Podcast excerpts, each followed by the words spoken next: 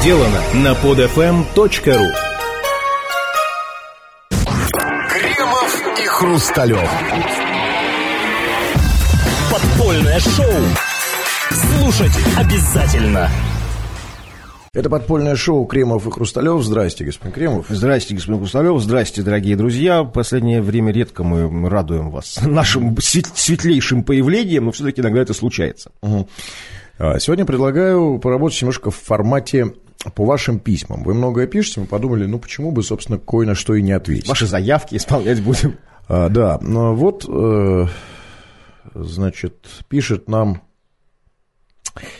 Вот... к сожалению, не подписывается. А, Ев... а, Евгений Бородкин, простите, да, все правильно пишет нам. Он прислал нам два сообщения, просто первое, второе не подписано. А вот, значит, пишет нам следующее, господин Бородкин. Значит, значит, здравствуйте, Кремов и Хрусталев, пишет он. Ну, тут нам комплименты, что он нас слушает. Спасибо, Евгений, спасибо, Бородкин. Да, а сам он из маленькой деревни в Татарстане.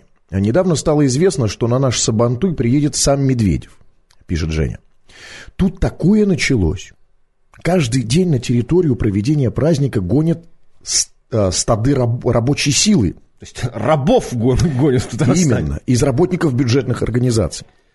Может, обсудите это в своей программе, могу периодически предоставлять вести с фронтов. Фронтами он называет свою деревню из Татарстана. С уважением, подслушатель, подслушиватель, так он себя называет, то есть слушатель подпольного шоу. Ну вот, в общем, стандартная история. Медведев собирается ехать в отдаленный мусульманский фактически регион нашей страны, и неважно в какой, собственно, да, и вот, знаете, устраивают Потёмкинские деревни. Ну, знаете, нет, очень мало. Спасибо тебе, Евгений, за письмо, как обычно говорят в таких программах по заявкам. Спасибо вам, дорогой радиослушатель, за ваше письмо, но очень мало информации ты нам предоставил. Что, насколько я знаю, Сабантуй – это какой-то большой праздник, когда собираются там много-много людей, там устраивают всякие игрища, состязания, кони скачут, борцы борются.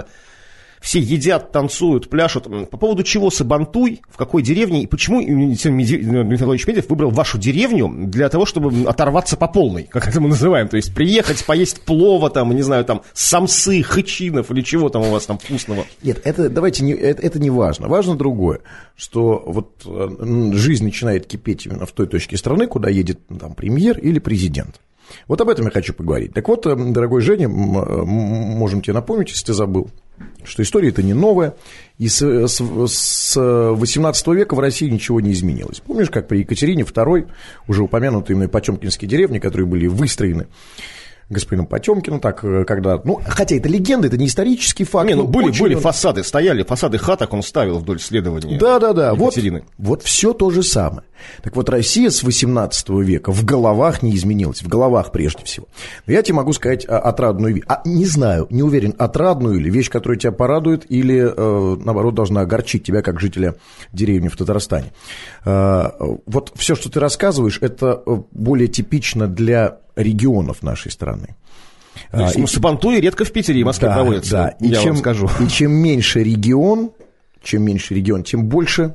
Вот этих, вот этих симптомов. Потому что, смотрите, пока Медведев в Москве едет в Татарстан, и там все готовы вывернуться наизнанку, а вот в Москве его уже порой не пропускают с его мигалками люди на Кутузовском. Ну, зажалась публика московская, зажатая публика, которая, ну, то есть, привыкла к звездам, привыкла к первым лицам, неважно чего, политики, шоу-бизнеса. А вот это как раз и не важно. Вот что, зажралась или, наоборот, протрезвела, я не знаю. Это вопрос терминологии. Вы называете, вы считаете, что это с жиру люди бесятся, а я считаю, что, наоборот, общество трезвеет. К сожалению, в первую очередь в Москве, ну, отчасти в Петербурге и только там потом в крупных городах, но что касается маленьких там городов и там тем более каких-то деревень, там, естественно, все на вот восемнадцатый век. Понимаете, вот какая штуковина. Так что это у вас, это у вас там, в Москве все-таки жизнь кипит. И, и я не знаю, порадует, опять же, это тебя или огорчит, но все революционные преобразования, вообще вся, вся буря начиналась всегда в Москве. И в Петербурге, в столице. Ну, да? Понятно, где, как бы, где, ну, где прыщ, там его и давят. Поэтому, ну, да, как, безусловно, как поэтому не важно, что в Татарстане так. Это совершенно не важно. Важно, что в Москве так. А Москва будет решать все. Являясь столицей нашего, нашего огромного государства, Москва, а, а Москва – это главный тренд. Нет, ну вы тут, несколько, конечно, передергиваете, особенно в сравнении с Потёмкинскими деревнями. Смотрите, тут несколько изменены причины и следствия.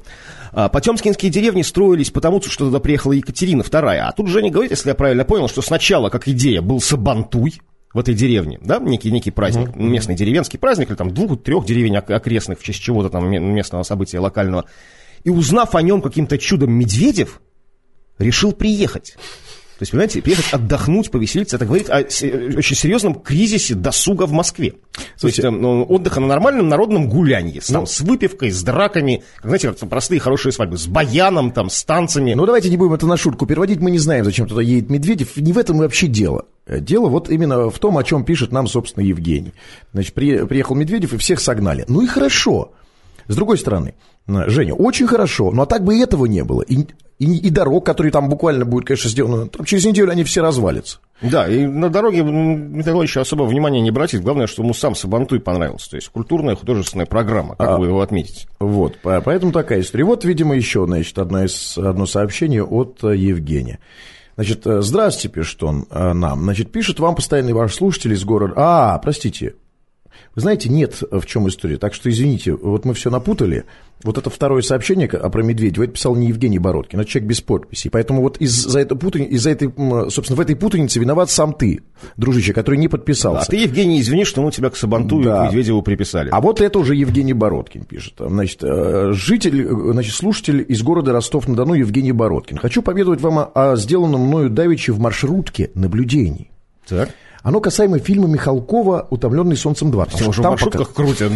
А знаете, бывают в маршрутках такие рекламные такие, ну, экраны сейчас во многих вешают, таких продвинутых маршрутках, таких апгрейдженных, где идут рекламные ролики. Видимо, там уже показывают, показывают фильмы Никиты Сергеевича Михалкова. Плохо идет, плохо. Ну, там хоть, представляете, в маршрутках какая, какой букинг да. можно сделать, какую кассу. Да, но там день посмотрят миллионы. Безусловно, но не очень удобно. Передайте на билет, и за билет на маршрутку и за билет в кино. То есть, да, то есть так маршрутка стоит, скажем, там, не знаю, по разных регионах по-разному. Уже скажем, двадцать... Нет, уже больше. больше двадцать пять рублей примерно, и там еще плюс два за Михалкова берут. А, а простынь куда вешают? А нет, там специальные там просто не вешают. Да и в кино уже просто не вешают. Нет, все, а уже электроника думаю... уже давно. Вы что? Нанотехнологии давно работают. И все, да, сидят, смотрят. А, так вот... А Армен комментирует, водитель. Возвращаемся к письму. Значит, «Утомленный солнцем два». Приезжая с женой по городу в одной из маршруток, мы услышали разговор группы молодых людей, которые шумной гурьбой набились в транспорт на остановке перед педагогическим училищем. Разговор был следующего толка. Ребята громко спорили о том, как круто нагибают их преподаватели, принуждая за, щ... за зачет идти на сеанс «Утомленных солнцем», где даже со скидкой, как учащимся студентам, билет выйдет не менее сто сорок рублей. Видимо, для... Ну, вообще это дорого для студентов, ну, и для, в общем, жителей Ростова. Ну, в общем, конечно, ну, купить лучше там пиваса там, или что-нибудь, там, отдохнуть. Это, безусловно, лучше, сводить. Если речь идет об этом фильме. Это мне напомнило мою пионерскую юность, когда... Нас всем классом заставляли покупать годовую подписку на никому не нужную «Пионерскую правду». Получается, по большому счету, за тридцать лет ничего не изменилось. Только раньше это была система, а сейчас махровая коррупция, пронизавшая, пронизавшая наше общество от э, Владимира Владимировича Путина до самого мелкого чиновника в ЖЭКе. У меня скоро должна родиться дочь, и мне страшно э, за то, в какой стране ей придется жить и растить детей. С уважением, уже Евгений Бородкин. Уважаемый уже Евгений Бородкин, вы знаете, несколько непонятен мне, вот лично мне непонятен механизм заинтересованности педагогов в том, чтобы их дети, ну, чтобы их ученики просмотрели этот фильм. Ну, понятно, там, то есть, ну, неужели Никита Сергеевич Михалков а, какие-то откаты по, по школам разослал, чтобы они, знаете, засылали его, ну, вот, что, зачем им это? Ну, зачем? Ну, лично им нужно. Какой... Чтобы им получить зарплату, директивы сверху. А, то есть, имеете в виду некое давление? Конечно. Понимаете, в, в, в регионы, опять же, да, вот они отличаются от Москвы, там живут немножко люди по другим законам. Там все, там, если в Москве все так, знаете, уже размазано, расплывчато, горизонтально, там все жестко вертикально. И там каждый педагог знает, кто над ним. Вызывает его в кабинет директора, который в свою очередь там в жопу, извините, глава там районной администрации. Я не знаю, как это все происходит. Это моя версия. Вызывает... Жопу остается в этой версии как бы такой, ну, константой. Да, вызывают учитель. Я, я, я предполагаю, попробуйте мне оппонировать, господин Кремов. Происходит это так, учитель, да, слушайте, там, учитель истории с зарплатой, сколько там у него, там, восемь тысяч рублей. Да, вот он приходит, значит, его вызывают, вы зайдите, пожалуйста, да, то есть, да, там, Ольга Ивановна, значит, по своему распоряжению, нужно сегодня, чтобы, значит, детей сходить, там, например, фильм, замечательный патриотический фильм с целью, там, патри... воспитания патриотического средства. И что ей сказать? Что и как ей с этим бороться? Конечно, и она приходит, говорит, дети, встаньте, дети, встаньте в круг. Все понятно, все да. понятно. Меня, это, как я совершенно согласен. Нет, mm-hmm. меня интересует несколько другая история в этом. То есть, когда в советское время, тут тоже, опять же, несколько некорректный пример с подпиской на «Пионерскую правду», которую за деньги, но когда водили в кино в советское время школьников, там, на военные патриотические фильмы, это делалось бесплатно. Или по цене, там, mm-hmm. пять копеек, по-моему, там, когда билет стоил двадцать пять копеек. То есть, ну, совсем, то есть, ну, символически. Тут же, понимаете, еще вмешивается Конечно. Финансовый фактор. То есть, вот кому, кому выгодно, почему тогда не сделать, если сделать бесплатно для школьников, то, конечно, они пойдут с удовольствием вместо урока природоведения. Деньги-то в большинстве своем бюджетные на этот фильм. И государство хочет обратно. Оно вложилось в Михалкова, поверило, э, по, по, поверило в него, его талант. Его сладким речам, да. он вился вокруг. И не только, да, ну, во-первых, речам, это известный... Э, в, в, в, Медочтивый. Царедвор... Как, как его называется, да, там... Царедворец ну, такой, такой, да? Да, значит... Сладкоустый. Да, сладкоустый царедворец, который вьется в кабинетах Кремля. С одной стороны, а с другой стороны, ну, вот те, кто давали деньги, поверили, что талант Михалкова, его большой режиссерский дар, дар большого художника, и дали ему эти деньги с надеждой, что отобьется. И вдруг бабах, ничего, кино не собирает, ни черта не получает, никто не ходит, денег нет. Михалков, естественно, отмазался, он пришел в те же самые кабинеты и сказал... А как отмазался Михалков? А я знаю, как он отмазался. Он сказал, это все быдло, оно не понял. Это быдло, это происки, народ это боится, Америка. Да? Да, это, опять же, Америка, как гарвардский проект. Да, слышу, да. слышу... Стук бесовских копыт, сказал он э, Владимировичу Путину в очередной раз, когда они пили чаек там где-то. И э, отмазался, в общем, понятно. А деньги-то надо... Он сказал, да, Михалков не виноват, сказал Владимирович Путин. Или кто там, я не знаю, кто там... Поверил, наивно поверил. Да, поверил, да. Смог уболтать. А деньги надо путь. Отбивать. И вот, так сказать, собственно, так по инстанциям, по ступенькам было спущено вверх. Ребята, делайте, что хотите, сказал, то есть, ну, там, не делайте, что хотите. А Владимирович Путин-то, естественно, как, собственно, царь-батюшка, он думает, что виноваты... М- Он ничего не говорил. Он сказал просто, ребята, значит, видимо, недостаточная реклама, или не там показываете, или кто-то чи- чи- чинит препятствия, поэтому сделайте, обеспечьте канам, чтобы смотреть. Чиновники, а что делать чиновникам? Они же не могут спорить, да, на местах. Но это неправильно. Я бы, знаете, вот зря я не работаю в администрации Владимира Владимировича Путина, давно это говорил. То есть не отобьется таким способом, это непродуктивно. Эти маленькие там сто рублей со школьников, которые снимают, судя по письму вот Евгения, а нужно действительно насильно крутить его в местах реального скопления заинтересованной молодежи. Скажем, в обязательном порядке перед концертом группы «Король и Шут». То есть вот не послушают, «Король и Шут» тебе не поставят. Или не сыграют. Перед какой-нибудь драм-н-бейс акцией. Да, то есть да? на больших рейвах крутить да. его. То есть там фигачит какой-нибудь диджей-гвоздь, играет как бы там очень жесткий какой-нибудь такой нейр- нейрофанк. Фигак, прерывается такая пауза, и пошел Михалков. С сиськами, с Надей Михалковой, с Меньшиковым, со всеми... Это все, что вы знаете о фильме, да? Да, то есть, ну, со всеми, с, с какающими немцами из самолета. Кстати, очень клево ляжет, как бы, какающий из самолета немец на какой-нибудь драм-н-бейс-трек, там, или там на песню «Короля и Шута», про, про очередное говно, там, и прочее, да, прочее, прочее. Это выход, но есть другая сторона медали. Вот эти акции, в том числе и «Короля Шута», как вы знаете, в связи с последними трендами, и Белгородская область, да и вообще по Питеру, вы знаете, запрещать стали. Большие акции, большие, большие танцевальные рейвы. И, и тяжелый рейвы, рок. И тяжелый рок в том числе. Поэтому видите, какая история. Не, не, с не Михалковым-то увяз... можно? А, вот, ну, а с Михалковым вот, можно? Все не увяз... все у нас через жопу. Вот все не связывается. Понимаете, вроде вот решение. Давайте показывать Михалкова на рейвы. А рейвы запрещаем, потому что они бездуховны и так далее. Вот это и выгодно. Понимаете, всем выгодно. И организаторам да. рейвов, то есть как бы появляется некая, некий фактор духовности. Там они не просто приходят к губернатору города, да, или там пожарную комиссию какую-нибудь и говорят, вот мы хотим провести большое танцевальное мероприятие. А с тяжелой электронной музыкой говорят, да что это, бездуховно, наркотики, говно, групповой секс. А вот вам предстояние. Нет, нет, в середине, перед хедлайнером. Перед хедлайнером мы крутим фильм да, «Предстояние». Но фильм идет часов восемь, там, ну три часа точно. Ну, знаете, на, на самом деле, восемь. Реальным рейверам на реальных веществах эти восемь часов пролетят как да. минута. Мы рейверы в жизни такого видали. Нас атомной бомбой напугаешь, едва ли. Мы рейверы в жизни такого видали. Шприцы мы ломали, об вены.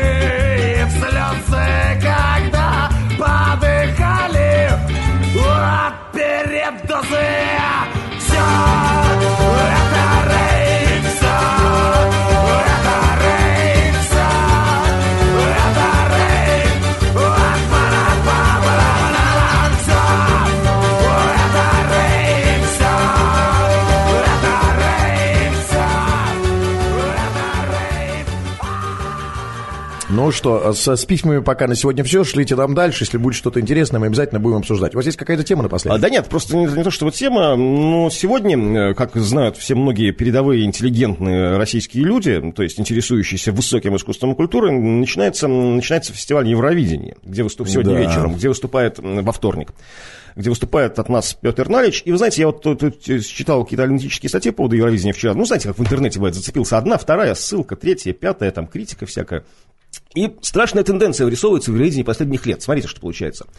Если раньше, буквально еще пять-шесть лет назад, на Евровидении традиционно, с самого начала образования, ну, по статистике, в основном побеждали так, ну, условно называемое гей-диско.